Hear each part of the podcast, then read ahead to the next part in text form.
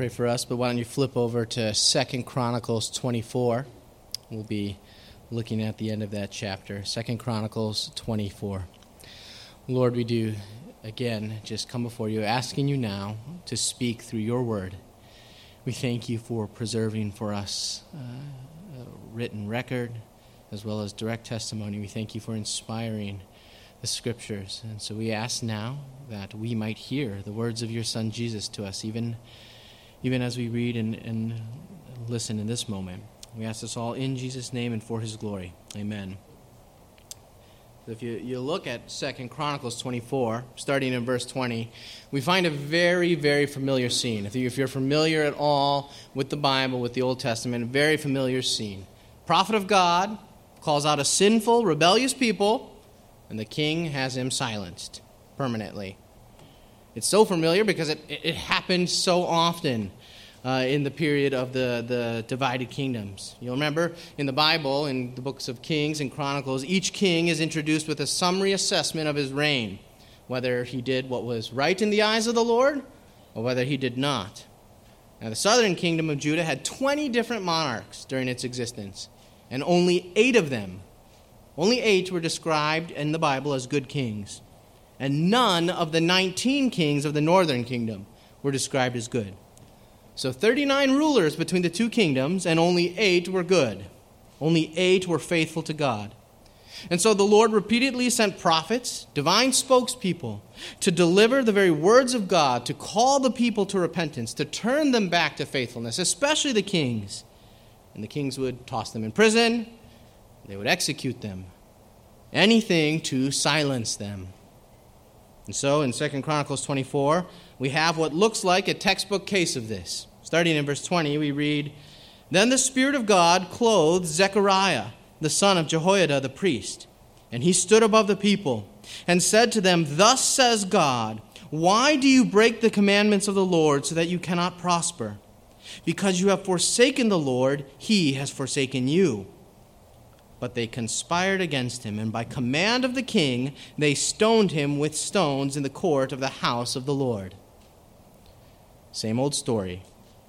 Except this time, King Joash, the king who commanded Zechariah's murder, his actions are especially heinous. Your little ESV heading labels this section Joash's treachery. Our, our, particular verse for meditation tonight is verse 22, which summarizes Joash's execution of Zechariah in this way Thus Joash the king did not remember the kindness that Jehoiada, Zechariah's father, had shown him, but killed his son. And when he was dying, he said, May the Lord see and avenge. Joash's murder of Zechariah the prophet was a betrayal it is a particularly twisted betrayal, one of the worst recorded in Scripture. But what adds an interesting underline to the whole event is that Joash was one of the eight good kings.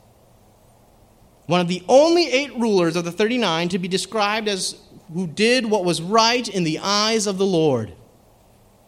Joash, a good king, and not economically good or, or, politically good or good at international policy, but good in the most important sense. He did what was right in the eyes of the Lord. That same Joash commits one of the worst betrayals recorded for us in the Bible. So we're going to meditate on Joash's betrayal tonight, the betrayal committed by a good king. How is it that this good king betrayed Jehoiada the priest, betrayed even God himself? This is a warning to ourselves as Christians. Our meditation tonight is aimed at the faithful. Now, it's true that atheists betray God, but that's not the focus tonight. The focus tonight is not on the treachery of the rebellious and the open rejectors of God, but rather the danger of the faithful turning traitor. Joash's story is a warning for all of us here who consciously seek to be faithful to God. That conscious commitment to God does not mean we are safe from grossly betraying his people and even God himself. So, we're going to do three things tonight to help us meditate on verse 22. We'll set the stage by recalling the whole story, highlighting, just as a reminder, why Joash's betrayal is particularly horrible. I'm not just saying that, it is. Then we'll think about how it came to be that he committed such a gross sin. I mean, wh- what happened? Did, did he just go crazy? Did, does the text give us any clues? Then finally, we'll consider how this applies to us in light of the vengeance that Zechariah calls for at the end of the verse. So look again uh, at the verse itself, verse 22. It says, The king did not remember the kindness Jehoiada, Zechariah's father, had shown him, but he killed his son. What was this kindness that the narrator is talking about? What makes Joash's betrayal so especially heinous? Well, there are five elements of Jehoiada's kindness that when, we, uh, that when they're fresh in our minds, they make this murder of Jehoiada's son especially disgusting. Number one, Joash, the king, was saved by Jehoiada. You remember, Joash's father, King uh, Ahaziah, had died and his grandmother, Athaliah, she enacted a murderous coup. She took over when her son died. She killed off the royal family, the males, her grandchildren, and she took over. Joash was around one years old at the time. He was a baby. And the only reason he survived is because his aunt and her husband, Jehoiada the priest, hid him. Jehoiada, Joash's uncle by marriage, risked his life to hide him in the temple. Which leads to number two Joash was raised by Jehoiada. Jehoiada kept Joash safe for six years in the temple, protecting him, raising him, treating him like his own. Jehoiada protected and provided for this baby who was not related to him by blood. And if it wasn't for Jehoiada, Joash would have remained in hiding his whole life. Because number three, Joash was made king by Jehoiada. He was crowned by him. We read in 2 Chronicles 23 in the seventh year, that is, in the seventh year of Joash being in hiding, Jehoiada, the priest, took courage and entered into a covenant with the commanders of hundreds Azariah the son of Jehoram, Ishmael the son of Jehohanan, Azariah the son of Obed, Maaseiah the son of Adaiah, and Elishaphat the son of Zichri. And they went about through Judah and gathered the Levites from all the cities of Judah and the heads of fathers' houses of Israel, and they came to Jerusalem and all the assembly made a covenant with the king in the house of God. And Jehoiada said to them, Behold, the king's son, let him reign, as the Lord spoke concerning the sons of David. Jehoiada, it says, took courage. Jehoiada the priest mustered the people, composed mostly of Levites and priests, and as the account continues, they install Joash as king and execute Athaliah the usurper. The only reason Joash was king at all is because of Jehoiada's bravery and faithfulness, his trust in God and God's covenant with David. And after installing Joash as king, number four, Joash was served by Jehoiada. Jehoiada was a faithful high priest, close to the king, serving him faithfully for the rest of his days. Second Chronicles notes right at the beginning of the summary of Joash's reign, in chap- beginning of chapter 24, Jehoiada got for Joash two wives, and he had sons and daughters. Now, don't get hung up on the polygamy or potential polygamy in the verse. The point is that Jehoiada was so close and faithful in his service to Joash that he was responsible for his marriages and his children. And number five, Joash was taught by Jehoiada. Jehoiada was close to Joash as a spiritual advisor. He guided him in the ways of the Lord. While Joash was king, he oversaw a major temple renovation a reform that reestablished faithful Yahweh worship. It mentions that after Joash's temple built, rebuilding and reform, that the people offered burnt offerings in the house of the Lord regularly all the days of Jehoiada the priest. Now, of course, they were supposed to be doing that according to the law, but the point was before Joash, that had stopped. They hadn't been doing it. But worship was restored during his reign, and there was prosperity because of Jehoiada's faithful teaching. In fact, in both the books of Kings and Chronicles, Joash's positive assessment right at the beginning of the description of his reign is keyed to Jehoiada the priest. In Chronicles, it reads Joash did what was right in the eyes of the Lord all the days of Jehoiada the priest. In 2 Kings, similarly, it says, Joash did what was right in the eyes of the Lord all his days because Jehoiada the priest instructed him. In fact, that line in 2 Kings could also be translated Joash did what was right in the eyes of the Lord all his days while Jehoiada the priest instructed him. Given the elaboration in Chronicles, the latter is probably what's right. Joash's rule was good when Jehoiada was teaching him, because Jehoiada was teaching him. Joash was saved by this priest. He was raised by this priest. He was made king by this priest. He was served by this priest. And he was taught and guided by this priest. And then this priest, Jehoiada, grows old and dies. And then Joash murders his son, Zechariah, who, remember, was actually his, his, his cousin, since Jehoiada was his uncle. One of the worst recorded betrayals in the Bible. So, how did this happen? How did it come to be that Joash did this? How did this good king, who did what was right in the eyes of the Lord, come to forget Jehoiada's kindness and murder Zechariah? Zechariah was a prophet priest who came, like all the prophets, to call the people out of idolatry, to warn and rebuke. And he, he speaks in the plural when he, he speaks. He says, Why do you all act unfaithfully to God? He's calling out the people. They conspire against him in verse 21. They, the people, conspired against him. And by the command of the king, they stoned him with stones in the court of the house of the Lord. So, why did Joash, a good king, give the command to have this prophet killed? Wouldn't you think that he would have applauded Zechariah's message, having led reforms himself? Well, not by this point. After Jehoiada had died, Joash began to stray. We read that he and the other leaders of Judah abandoned the house of Yahweh and they served idols. But how does this happen? Did he just wake up one day and decide, you know what, I'm going to change everything I've been doing, my entire ruling philosophy, my guiding principle of covenant faithfulness to God, and we'll just try some Baal worship now? Is that what goes on? Let's check out those Asherim and, and see how that goes. We actually do have a clue in the text itself about what happened. Verse 17 is the key. 2 Chronicles 24, verse 17. Now, after the death of Jehoiada the prince, after the death of Jehoiada, the princes of Judah came and paid homage to the king. Then the king listened to them. And they abandoned the house of the Lord, the God of their fathers, and served the Asherim and the idols.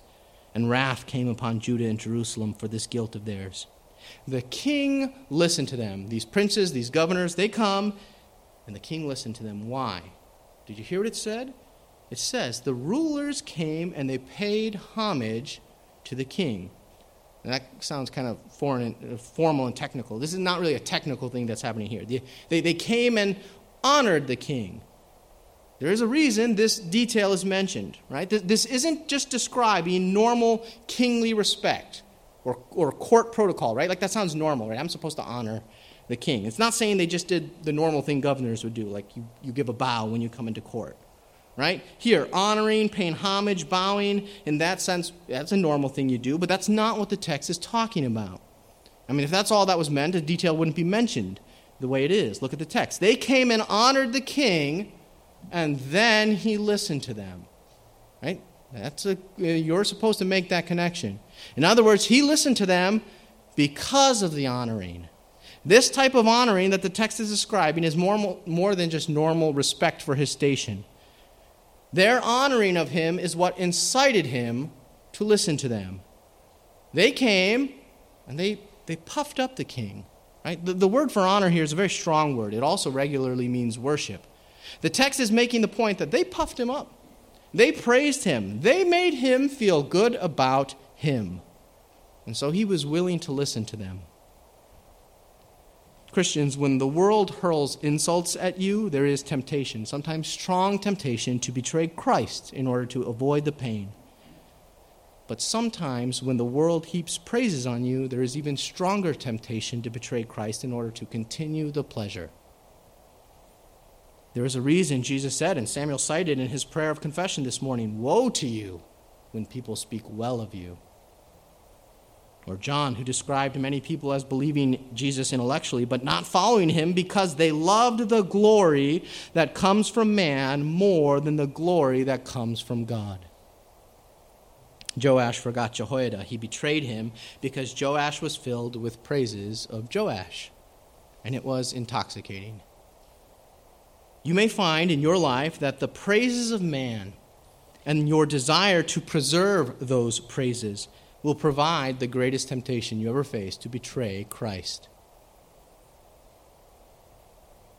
So if you recognize that possibility existing in the remnants of your flesh even now, how do you respond?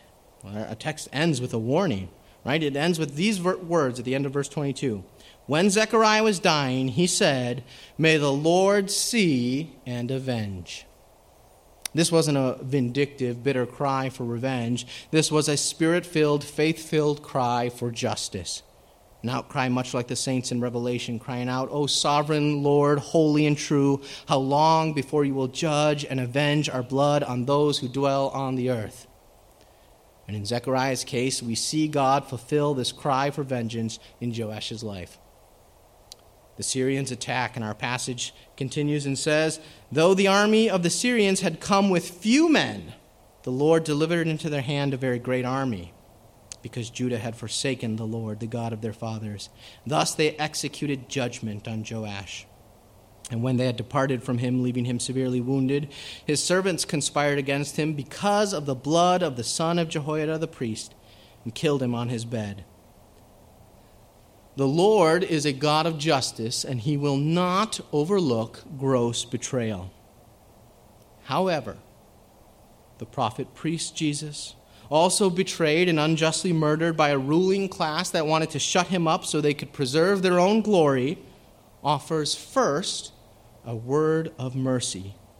Jesus, who is the very judge that Zechariah appealed to for justice, offers first a word of mercy. He sees that treachery that exists in our hearts and he prays, Father, forgive them the blood of Christ speaks to us a better word. As long as Jesus is speaking, there is still time for mercy. And Jesus is still speaking, even now, in and through this word here in Chronicles. That's one of the reasons why we have it. This account of Joash's betrayal is preserved for us. It's an example of Jesus extending mercy by way of negative example. So if you heard this, if you read this text and, and you recognize in yourself these tendencies toward the love of glory from man. And, and you identify temptations to betray Christ, or even ways that you subtly or outright already have. The word to you tonight is to admit that, to own it, and then trust Christ and the forgiveness he secured by dying the death you deserve. Marvel at the merciful way he responded in his own unjust death.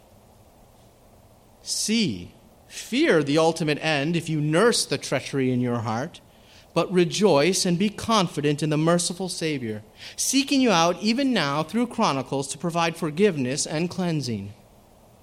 To paraphrase John, if we confess our love of self glory, he is faithful and just to forgive us all our sins and cleanse us from all our treachery.